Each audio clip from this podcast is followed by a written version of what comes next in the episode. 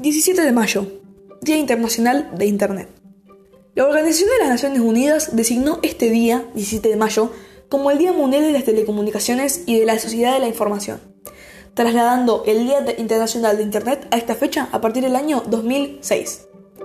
El objetivo de este festejo es dar a conocer las posibilidades que ofrecen las nuevas tecnologías y promover su accesibilidad.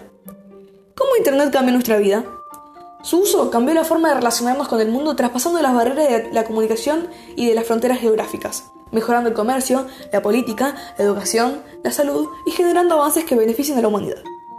Avances en el control y la erradicación de enfermedades, aplicación de tratamientos y procedimientos médicos, la telemedicina. Desarrollo del autoaprendizaje, alfabetización digital y audiovisual, mejoramiento del trabajo simplificando los procesos de producción, así como el desempeño de tareas y funciones, favoreciendo el intercambio de información. El derecho a Internet es reconocido por la ONU como un derecho humano fundamental para las personas, vinculado a la libertad de expresión.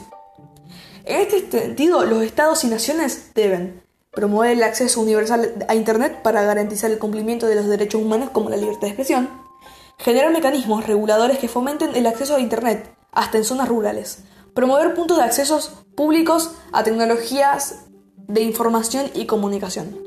Concientizar a la población sobre el uso adecuado de Internet, así como sus beneficios. Asegurar el acceso equitativo a Internet para personas con capacidades diferentes y adultos mayores.